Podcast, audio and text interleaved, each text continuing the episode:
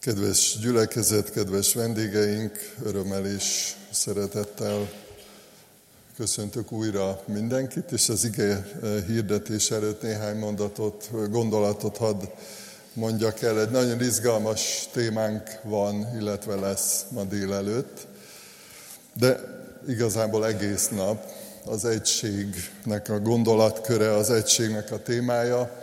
Azt gondolom, hogy mindannyian érezzük ennek a a nagyszerűségét, meg, meg ennek a kérdéseit is, ennek a témának, hiszen nagyon sokszor találkozunk, szembesülünk a széthúzásnak, az ellenségeskedésnek a, a valóságával. Lehet, hogy szűk családi körben, lehet, hogy egy tágabb közösségben, egy munkahelyi környezetben, az is elképzelhető, hogy hogy a, a társadalom szintjén nagyon sok felülete van ennek, és, és nyilván, eh, hogyha valakinek egészséges a lelke, akkor kényelmetlenül érzi magát, akkor, hogyha széthúzás van, hogyha gyűlölettel találkozik, ha feszültségekben kell élnie, és különösen egy olyan zárt körben vagy környezetben, ahol, ahol egyébként szeretjük egymást, elkötelezettek vagyunk egymás irányában, Miért fontos ez a, a téma? Egyrészt ugye emlékeztek rá sokan, hogy a, az ősz folyamán a zsoltárokat vesszük végig, nyilván nem tudjuk mindet, mert hogy sok van belőle, de néhány olyan zsoltárt vettünk elő és fogunk elővenni, ami igazából az élet alapvető kérdéseit is érinti, és ez az egyik, és a Zsoltárok többek között ezért ilyen nagyszerű ajándék nekünk, mert hogy pontosan olyan problémákkal, kérdésekkel, örömmel, bánattal, feszültséggel, sikerekkel, kudarcokkal találkoztak a Zsoltárírók, mint amilyenekkel mi is. Tehát ezért van az, hogy olvassuk a Zsoltárokat, és sokszor rádobban a szívünk, és tényleg, hát én is voltam, vagy lehet, hogy éppen vagyok, vagy éppen most vagyok olyan helyzetben, ami érint, ami elgondolkodtat, ami eltalál, ami személyessé válik, ami üzenetté válik. Érint minket ez a kérdés, és igazából a Zsoltár, amit fel fogok olvasni, egyenesen azt állítja, hogy csak odaküld áldást és életet Isten, ahol egység van. Így fogalmaz az ige, csak oda küld áldást az Úr és életet mindenkor. Tehát nagyon nagy a tét, mert hogy Isten ajándékai összefoglaló néven áldása nélkül, hát lehet próbálkozni, de, de nagyon üres tartalmatlan, kiüresedett az életünk. Egyébként sok ember tapasztalja, élvezi Isten áldását, csak nem biztos, hogy be tudja azonosítani, mert másképp gondolja, azt mondja, hogy szerencsém van, vagy jól sikerült valami, vagy jó fizetésem van, vagy jó, jó barátaim vannak. Tehát sokféleképpen megfogalmazzák. Isten hívő emberként azt gondoljuk erről, hogy az áldás, ez az ajándék, az élethez kapcsolódó többlet, ez mind Istentől származik. A másik, ami miatt nagyon fontos ez a téma, és még nagyon sok van, csak ezt a kettőt akarom kiemelni most, a hitelesség kérdése mérhetetlenül sok kárt okozott a kereszténységben, a, az ellenségeskedés, a testvérháborúk, a belső feszültségek, a már a gyerekperceken is ugye hallottuk a klikkesedésnek a veszélye, vagy a pártoskodás, sokféle kifejezés és szó van arra a Bibliában is, hogy, hogy, hogy mit jelent ez. És maga az Úr Jézus is beszél erről, többször is említi egyrészt a tanításaiban, másrészt az imádságaiban, hogy hát arról fogja megtudni mindenki, hogy ti az én tanítványaim vagytok, hogyha szeretitek egymást. És amikor az egységre utal, ugye a főpapi imádságban, amikor imádkozik a tanítványaiért, imádkozik azokért, akik hisznek benne, és azokért is, akik majd később fognak hinni benne, akkor is ez az egyik fő kérése vagy fő gondolata, hogy, hogy elhiggye a világ, hogy te küldtél engem. Ez a fő motivációja az Úr Jézusnak, vagy vágya Ő azt szeretné, hogy hiteles legyen a tanítványi közösség. Tavaly, akik voltak a gyülekezeti hétvégénken, emlékezhetnek rá, hogy arról volt szó, hogy különböző módon kapcsolódunk, vagy közeledünk Istenhez. Sok tekintetben különbözünk egymástól, bár ugyanaz a hitünk, Krisztus követői vagyunk, mégis néha másképp élünk meg valóságokat. És hogy sokan egyébként fiatalok, idősebbek, akik ott voltak, utána elmondták nekem, hogy, hogy nagy örömöt jelentett nekik ez a felfedezés, hogy, hogy lehet, hogy egyébként nem vagyunk egyformák, de hogy, hogy ez nem baj. Tehát, hogy nem, nem baj, hanem hogy, hogy az egység mégis a szeretet közösség megvalósul, megvalósulhat és kiteljesedhet. Az idei, ugye a két héttel ezelőtti gyülekezeti konferenciánkon pedig a kegyelmi ajándékok volt a téma, ahol pedig szintén azzal szembesültünk, ugye akik emlékeztek rá, ott voltak a, az oltár mellett a kis cédulák, sokféle kegyelmi ajándék, amit mindenki kiválaszthatott és oda tehetett az oltárra, arra a képzeletbeli oltárra, ami egy illusztráció volt, jelezve azt, hogy ő odaadja, oda ajándékozza Istennek önmagát, az idejét, a képességeit, a kegyelmi ajándékait, ezzel akar szolgálni Istennek, és ugye a, a, az egyik gondolat ezzel kapcsolatban pont az, hogy bár különböző kegyelmi ajándékaink vannak, de Isten ugyanaz, Isten lelke ugyanaz. Bár különböző ajándékaink vannak, és éppen emiatt hatalmas és izgalmas kihívás az, hogy hogy épül az egység. No, kicsit hosszabb lett a bevezető, de olvassuk el a Zsoltárt, 133. Zsoltárt, fennállva hallgassuk meg.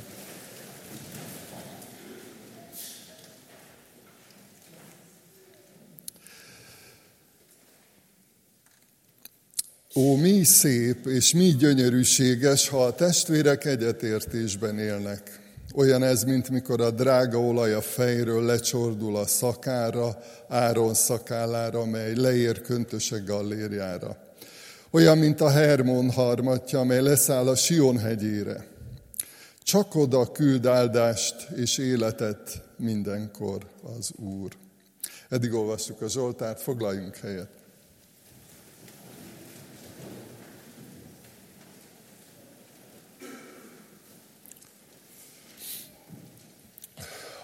Az egységről két képet használ itt Dávid, az egyik a, a Hermon harmatja, azt a mi kultúránkban is egy picit könnyebb megér, megérteni. Egyébként a két példa hasonló, és a Bibliában nagyon sokszor így van, hogy, hogy ugyanazt a valóságot, vagy ugyanazt az igazságot két példával, vagy két egymáshoz hasonló példával szemlélteti az ige, és itt arról van szó, hogy hogy amikor a harmat megérkezik, az, az felfrissít. Tehát hallottam ilyenről, aki például szereti a, a reggeli harmadban szeret sétálni, mert az a frissesség az, az nagyon jót tesz. Vagy, vagy éppen az olaj, el tudjuk ezt is kicsit képzelni, azon túl, hogy az olaj egyébként az áldásnak a, a jelképe is, a, a kenet az Isten ajándékának a jelképe is a Szentírásban, de van egy olyan hétköznapi előfordulása is egyébként ennek, amikor fáradtan, ugye tudjuk, hogy a felmelegedés az ott, ott már más szinteken járt, tehát hogy ott korábban is nagyon meleg volt a, a közel-keleten, és ahogy kimelegedtek, ahogy a por beleragadt az arcukba, ahogy megizzadtak, ahogy ugye átmelegedtek, nagyon kellemetlen érzés tud lenni, amikor az embernek így a teste teljesen átmelegszik a nap, napsütés miatt, a meleg miatt, és és a, a hétköznapi jelentése ennek az is, hogy, hogy ez, ez az olaj egyfajta felfrissülést is hozott. Tehát, hogy az áldás, az isteni ajándék, az isteni áldás mellett ez a fajta felfrissülés is benne van. És azt, azt mondja Zsoltár, a Zsoltáros, hogy, hogy tulajdonképpen ilyen hatása, ilyen következménye, ilyen eredménye van annak, amikor szeretetben élünk, amikor egységben vagyunk. Hát nem egyszerű kihívás ez, éppen a különbözőségeink miatt. Másrészt erre még rá tesz egy lapáttal, ahogy szokták mondani, az, hogy hát bűre hajlamos emberek vagyunk, és néha, hogyha őszinték vagyunk magunkkal, akkor észrevehetünk magunkban akár rossz indulatot is, irítséget is, és sok mindent, olyan emberi érzéseket, amelyek a, a bűnösségünkből fakadnak, a, abból, hogy, hogy hajlamosak vagyunk minnyáján a, a rosszra. És nagyon érdekes, hogy, hogy hogy próbálja az ember áthidalni ezeket a, a magában felelhető rossz indulatot vagy, vagy gonoszságot.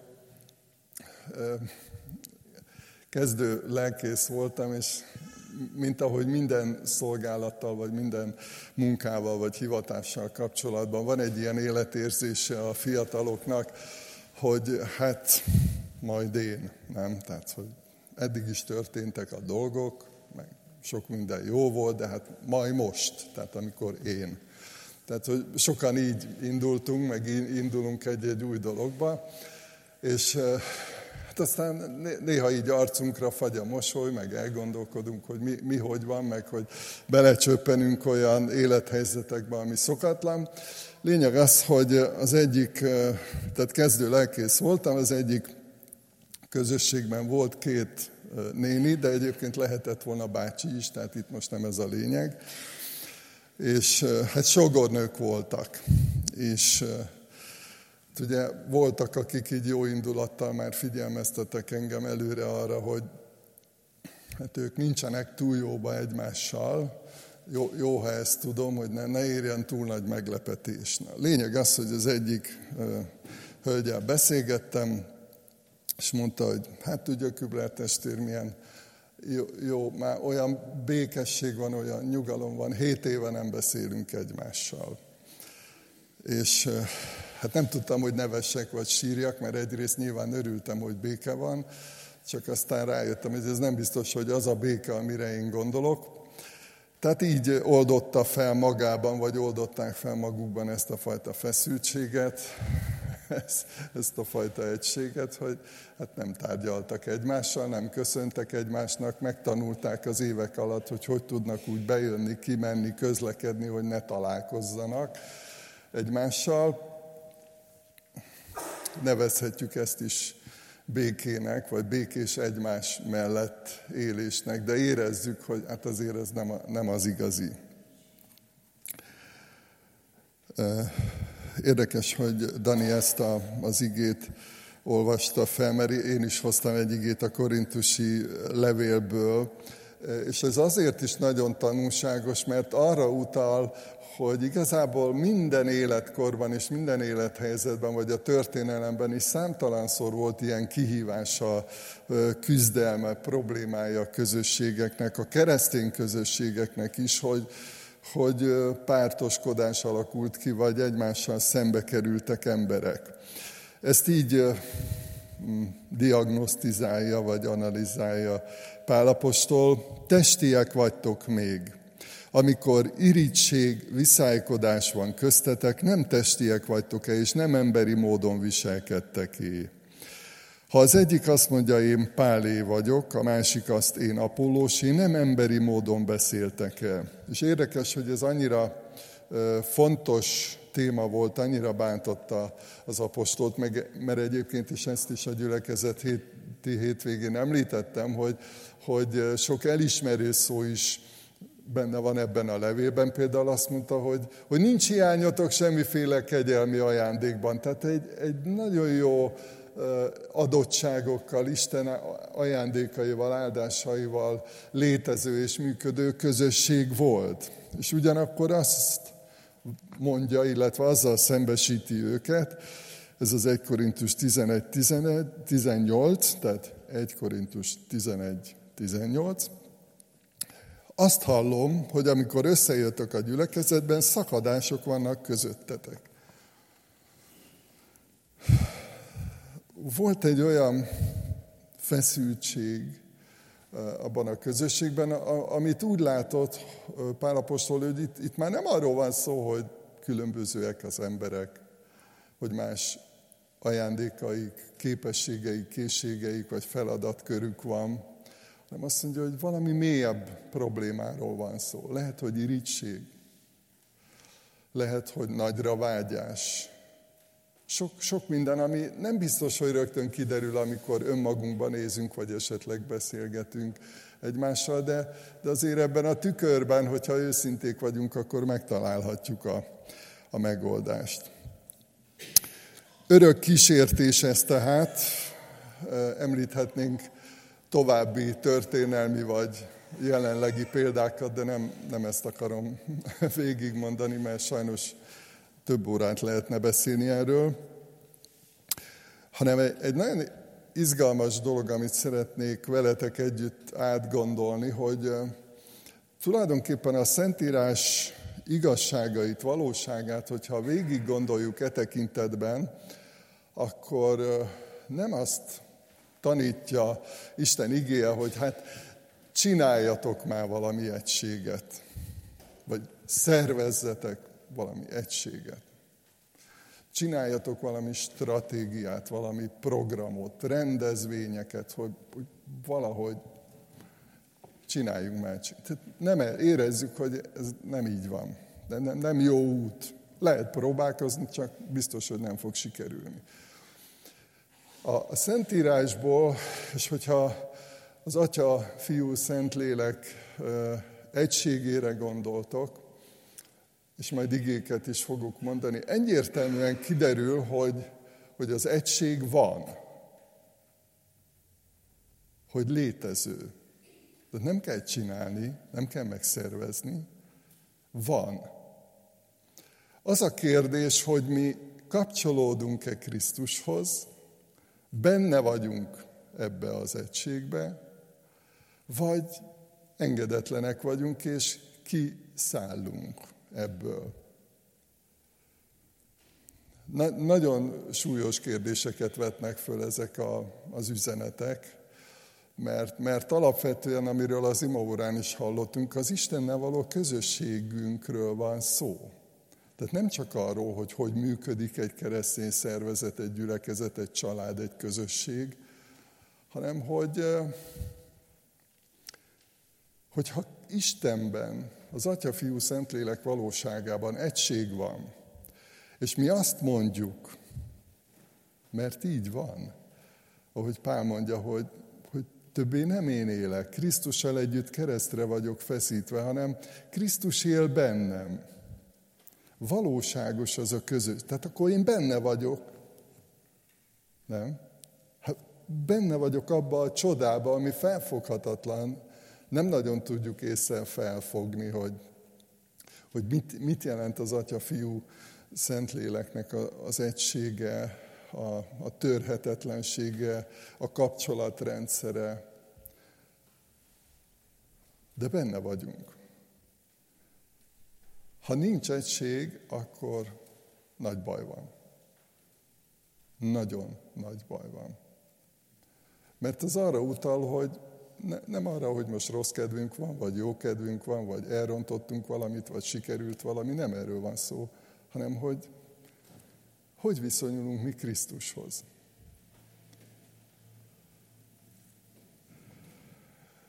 Az Úr Jézus, amikor imádkozott, azt kérte, tanítványokról van szó. Minnyájan egyek legyenek, úgy, ahogyan te, atyám, én bennem, és én te benned, hogy ők is bennünk legyenek, hogy elhiggye a világ, hogy te küldtél engem. Ha nagyon tömören akarom összefoglalni ennek a gondolatnak vagy üzenetnek a lényegét, akkor azt mondhatnám, hogy kapcsolódjunk Krisztushoz, ha már kapcsolódtunk, és az az élő közösség, amiről az előbb említettem, az imaórán is szó volt, akkor teljesedjünk ki abban is, hogy, hogy igazodunk Krisztushoz. Majd erről is egy kicsit bővebben fogok beszélni. Azért is olvastam fel az elején a, az énekek előtt a Krisztus himnuszt, mert ott hív erre az igazodásra, erre a közösségre, erre az alkalmazkodásra, vagy nevezzük azonosulásra. Ott, ott hív Pál. Azt mondja, hogy ami Krisztusban van, hát az legyen bennetek is. Nagy kihívás. Nem azt mondta, hogy hát ez lazán vagy könnyen fog menni. Azt mondta, hogy az az indulat legyen bennetek, ami Krisztus Jézusban is megvolt. Más fordítás azt mondja, vagy úgy, úgy fogalmazza meg, hogy azt törekedjetek megvalósítani magatokban, ami Krisztus Jézusban is megvolt. Tehát azt a valóságot. És ott az alázatra utal, gondoljuk át újra, hogy miről van szó. Az alázatra, az önfeláldozásra utal. Másképp nincs egység, másképp nem marad meg, nem teljesedik ki a szeretet közösség. Amit említettem, Jézus ezt az új parancsolatot hagyta a tanítványokra. Ahogy én szerettelek titeket, ti is úgy szeressétek egymást. Vagy éppen a jelleme, hogy nem bírták megvesztegetni, nem, nem tudták és nem lehetett őt kibillenteni a küldetés tudatából.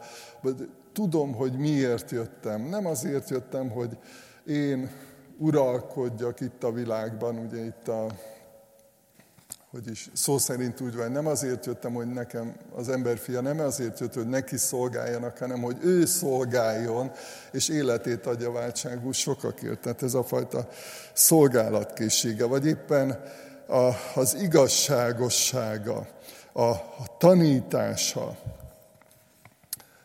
Itt szeretnék egy olyan dolog, elnézést, olyan dologra utalni, mert hogy ez az egység kérdése és az emberi kapcsolatok kérdése azért a tanítványoknak is nagy kihívás volt.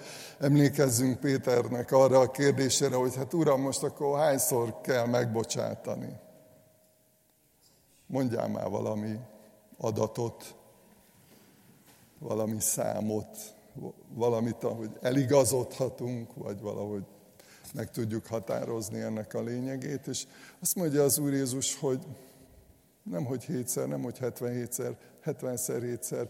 Tehát ez a, a végtelenségre utal, ami igazából jellemet, vagy más szóval lelkületet jelent. Egyszerűen fogalmazva azt jelenti, hogy legyél készséges arra, hogy megbocsáss. Olyan legyen a lelked. Nem strigulázásra vagy számolgatásra hív, hogy húzol egy strigulát, hogyha megbocsátottál, és akkor jó keresztény vagyok. Nem erről van szó. Arról van szó, hogy legyen olyan a lelked, mint Krisztusé. Nagyon megrendítő jelenet a Szentírásban, amikor Péter letagadja, hogy ismerte Krisztust. Gondoljatok bele. Döbbenetes. Ijesztő. Ilyenek tudunk lenni, mi emberek. Egyébként lelkesek vagyunk, meg bátrak. Péter is mondta, hogy meg, még ha meg kell halnom veled, akkor se tagadlak meg. Nagyon bátor ember volt Péter. És amikor találkozott a tekintetük, nekem a Szentírásból ez az egyik olyan történet, ami nagyon meghatározó találkozott a tekintetük, az Úr Jézus és Péter tekintete, és, és Péter sírva fakadt. Mert hogy abban a tekintetben meg vagyok róla győződve, hogy, hogy nem azt látta meg, hogy nem megmondtam, én megmondtam, hanem azt látta, hogy Péter, ha megbánod, akkor mehetünk tovább. Mehetünk tovább. Megbocsátok. E, néha próbálom végig gondolni, de nem, nem nagyon tudom teljesen e, átérezni, hogy mi történhetett ott. amikor az ő tekintetük találkozott. De erről beszél az Úr. Tehát egység nincs enélkül, enélkül a készség nélkül, a megbocsátás készsége vagy áldozata nélkül. Szintén a korintusiaknak, ugye ahol említettük már, hogy sok kihívás volt a tekintetben, azt írja Pálapostól, kérlek titeket, testvéreim, hogy minnyáján egyféleképpen szóljatok, ne legyen köztetek szakadás, hanem ugyanazzal az érzéssel, érzelmek, ugyanazzal a meggyőződéssel, hitvallás, meggyőződés, az Isten igényének a, a valósága, azt mondja, igazodjatok egymáshoz. Érdekes ez a, ez a kifejezés, az igazodás. Nem megalkuvásról van szó, hanem arról van szó, hogy van egy isteni kijelentés, van egy Krisztusi jellem, Krisztusi igazság, és ahhoz igazodunk. És ahogy igazodunk Krisztushoz, úgy egymáshoz is. Tehát mindig Krisztus van a középpontban.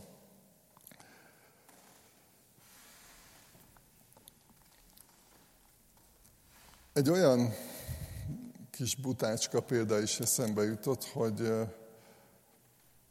hogy milyen tétje van az egységnek.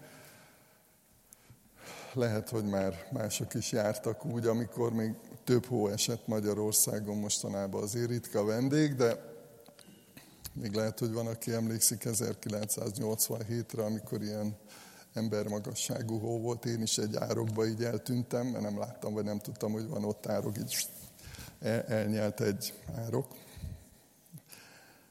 Aztán hát olyankor tologattuk az autókat rendesen, és Hát nyilván értelmes emberek, meg józan emberek azt csinálják ilyenkor, hogy így egymás mellé állnak, és, és úgy próbálják tolni egy, egy irányba. És néha megdöbbentő, de a, az életben nagyon sokszor van ilyen, hogy az egyik a hátuljához áll, a másik az elejéhez, és mind a ketten tolják, csak egymással szembe. És ezért csodálkozunk néha, hogy nem mozdulunk előre. Nem mozdul előre a szekér. Meg kell találni, hogy Jézus milyen irányba akar haladni. És arra tolni. Abba az irányba haladni.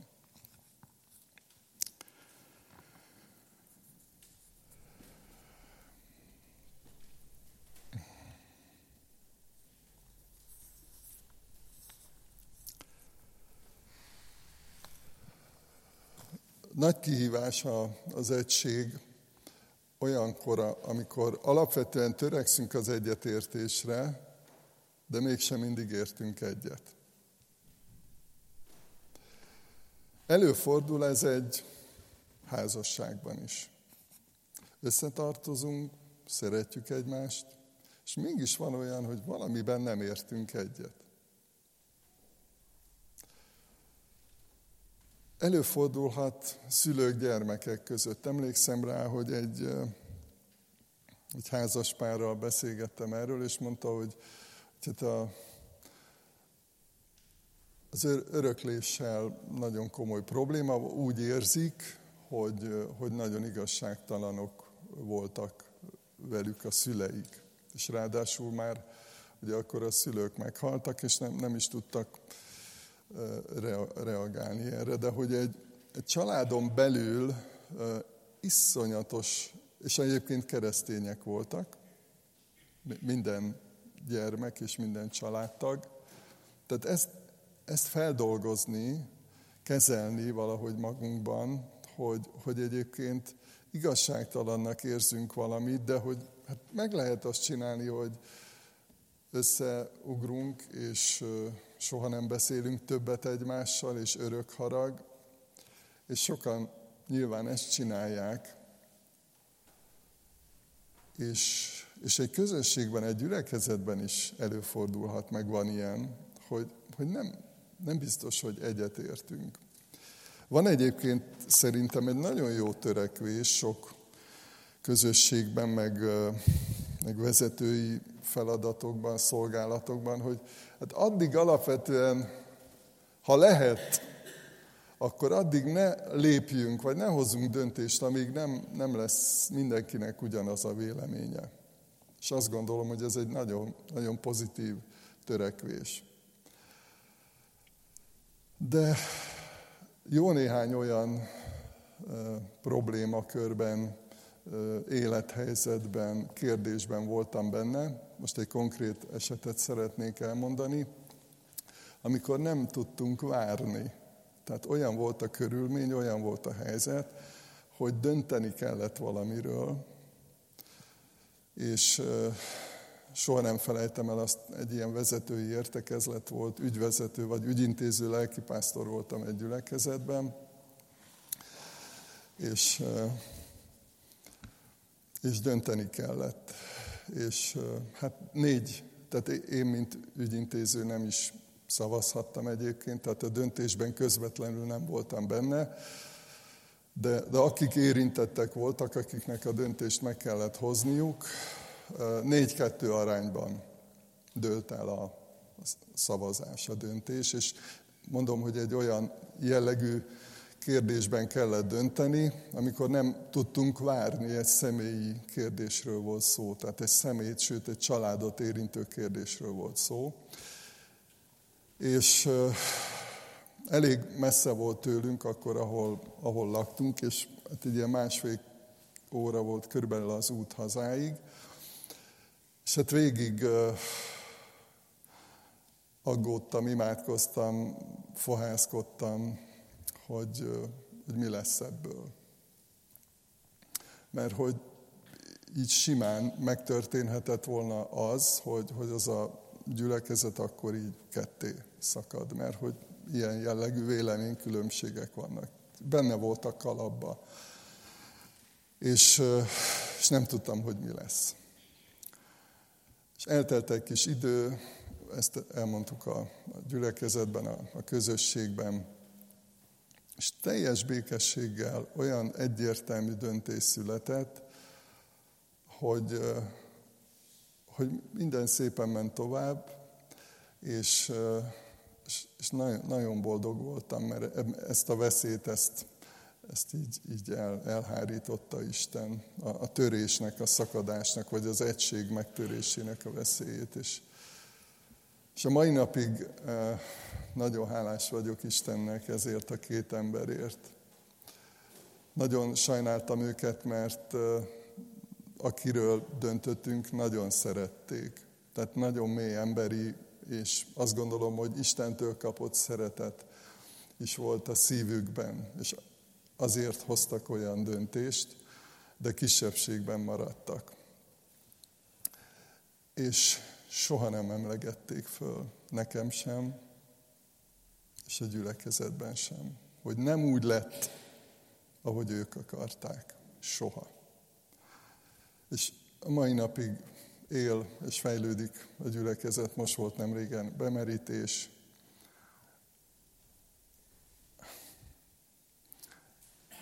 higgyétek el, hogy, hogy óriási jelentősége van annak, hogy, hogy hogy gondolkodunk, hogy döntünk, hogy mit tartunk szem előtt, hogy az én érdekeim, vagy az én véleményem, vagy, vagy egyszerűen az, hogy a, az Isten világa, az Isten országa, a Krisztus ügye, az evangélium ügye haladjon tovább.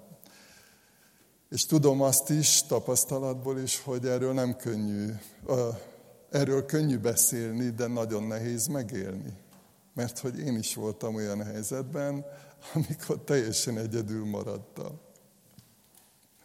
Teljesen egyedül. És azt kellett, azt kellett tanulnom, szerintem még most is tanulom, tanulgatom, hogy, hogy nem baj nem, nem baj, ha néha nem úgy lesz valami, ahogy én akarom.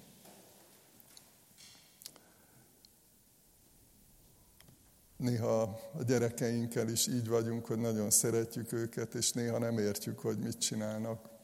Lehet, hogy akiknek már felnőtt unokái vannak, még inkább, vagy hatványozottan átélik ezt, hogy ezt ezt miért csinálta?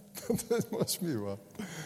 És, és értetlenkedünk, és lehet, hogy néha haragszunk, és, és amikor hazajönnek, akkor mégis megöleljük, és mégis együtt ebédelünk, meghívjuk őket ebédre, mert hogy szeretjük őket, hozzánk tartoznak, a mi felelősségi körünkben vannak. És nem, nem így vagyunk egy Krisztusi közösségben is, mint a családban, hogy hát szeretjük egymást, nem? Összetartozunk. Jó lenne hibátlannak lenni, nem? Én nagyon szeretnék, csak nem, nem megy. Jó lenne mindig, mindig, minden esetben, ha mindenki ugyanúgy gondolná, mint én, nem? Az lenne jó.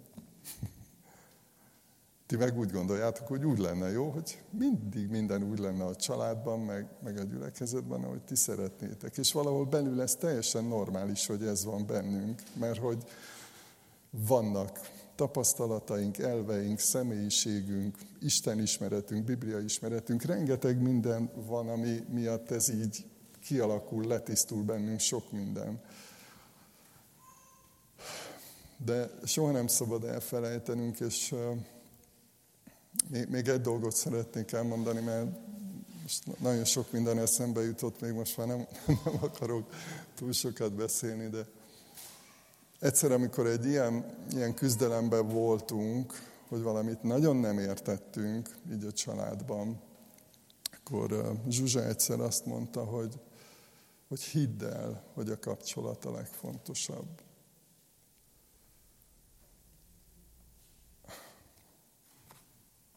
Nem. A kapcsolat. Nem fog mindig minden úgy történni, ahogy szeretnénk. Sajnos. Vagy nem sajnos. De, de hogyha ez a kapcsolat megvan, és tartalmassá válik, és szeretetteljessé válik, és minden kapcsolatban megvannak a hullámzások. Biztos, hogy nektek is voltak ilyen tapasztalataitok, amikor, amikor akit szerettek, majdnem úgy éreztétek, mintha idegen lenne, elidegene. Van ez a magyar kifejezés nagyszerűen meghatározza ennek a lényegét, hogy, hogy egyébként összetartozunk, de idegenné válunk és hogy e- előfordulhat, hogy van ilyen érzésünk, hogy aki ott van mellettünk, és szeretjük, és, és hozzánk tartozik, idegenné válunk. Tehát vannak ilyen holdpontok, vannak ilyen kihívások, vannak ilyen feszültséggel terhelt időszakok. De hogy akkor is a kapcsolata fontos. Az utak, hogy ne, ne zárjuk el, ne zárjuk be, így elképzeltem, mi lett volna, hogyha az Úr Jézus azt mondja Péternek, hogy hát Péter, ennyi volt.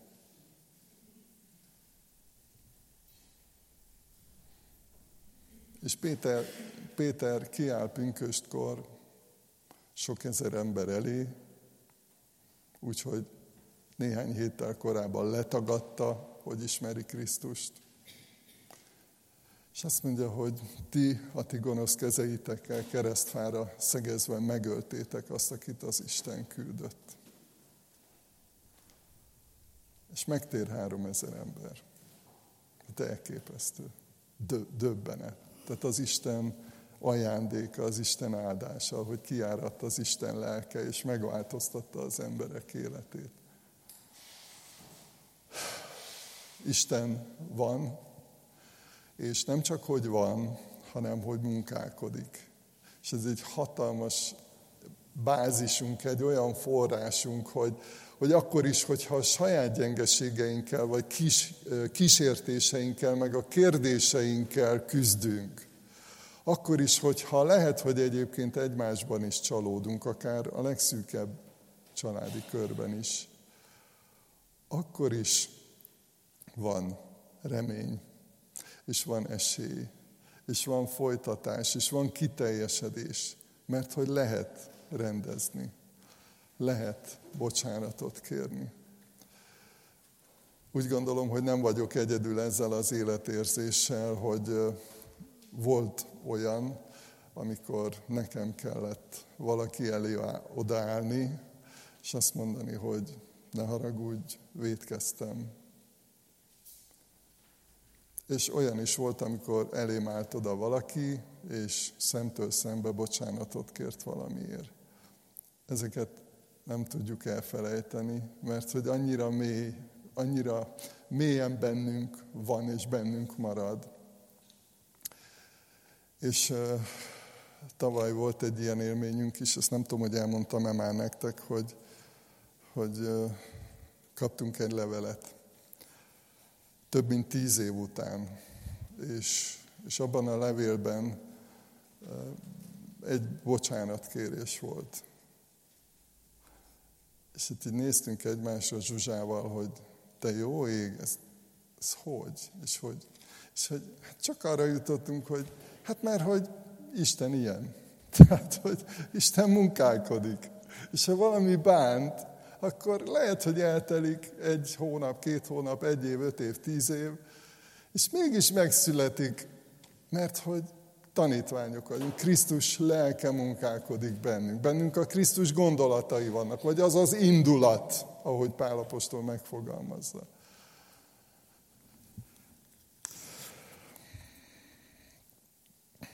Csak egy uh, ígére szeretnék még utalni, és uh, azt is sokszor olvasom, megmondom. Pál az Efézusi gyülekezetben, Efézusi levélben, tehát az Efézusi gyülekezethez írt levélben méltatja Krisztus halálát, és, és magyarázza azt, hogy mit jelent, és, és ugye nagyon sokszor és helyesen, alapvetően és először az jut eszünkbe, hogy, hogy az Úr Jézus halála adott nekünk életet. Tehát, hogy megbékéltetett minket Isten az ő fia halála által. Tehát, hogy azt a falat lebontotta, ami, ami az örökkévaló, tökéletes, teljes és szent Isten és köztünk bűnös emberek között volt. És mehetünk, sokféleképpen énekeljük, bemegyek a Szentek Szentjébe, régi énekek, új énekek, nagyon sok szól erről, hogy, hogy hát bemehetünk. Jézus Krisztus áldozata, Jézus Krisztus kereszthalála, feltámadása miatt kapcsolódhatunk, bízhatunk Istenben. De azt is írja ott Pál az Efézusi levében, hogy Krisztus a saját testében lebontotta az embereket elválasztó falat.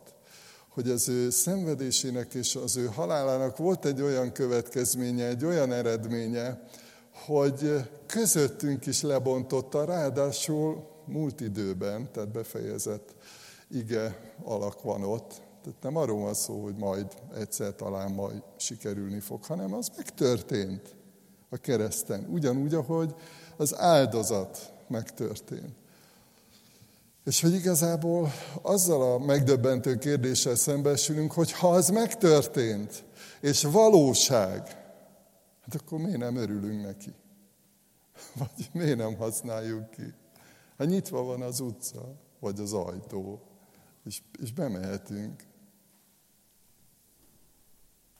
Lebontotta az embereket elválasztó falat az Úr Jézus. És ott nagyon, nagyon kemény élethelyzetről, nemzetekről, ugye ma is a nemzetiségi kérdés, hovatartozás kérdése. Érdemes azt a fejezetet is elolvasni egy, amikor az egységre gondolunk, akkor szembesülünk azzal, hogy, hogy nagyon kevés az erőnk ehhez, mert egyrészt sok rossz tapasztalatunk van, másrészt magunkat is ismerjük, hogy, hogy rosszra hajlamos vagy bűnre hajlamos emberek vagyunk, és sokszor magunkkal kell az első és legnagyobb küzdelmet megvívni.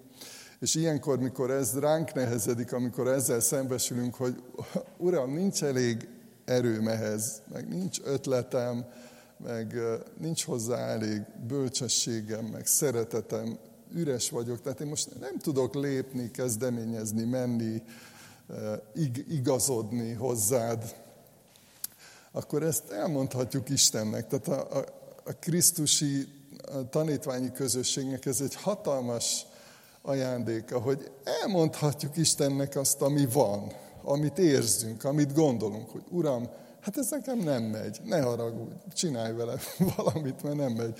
Azért legyünk óvatosak, mert Isten ilyenkor szokott csinálni velünk valamit. De most erről fogunk énekelni, kérem a zenészeket, énekeseket, hogy, hogy zárjuk le ezzel ezt a gondolatsort, hogy kérjünk erőt, és kérjünk szeretetet Istentől. Azt kérem, hogy ezt most így fennállva énekeljük el. Több erőt, több szeretetet.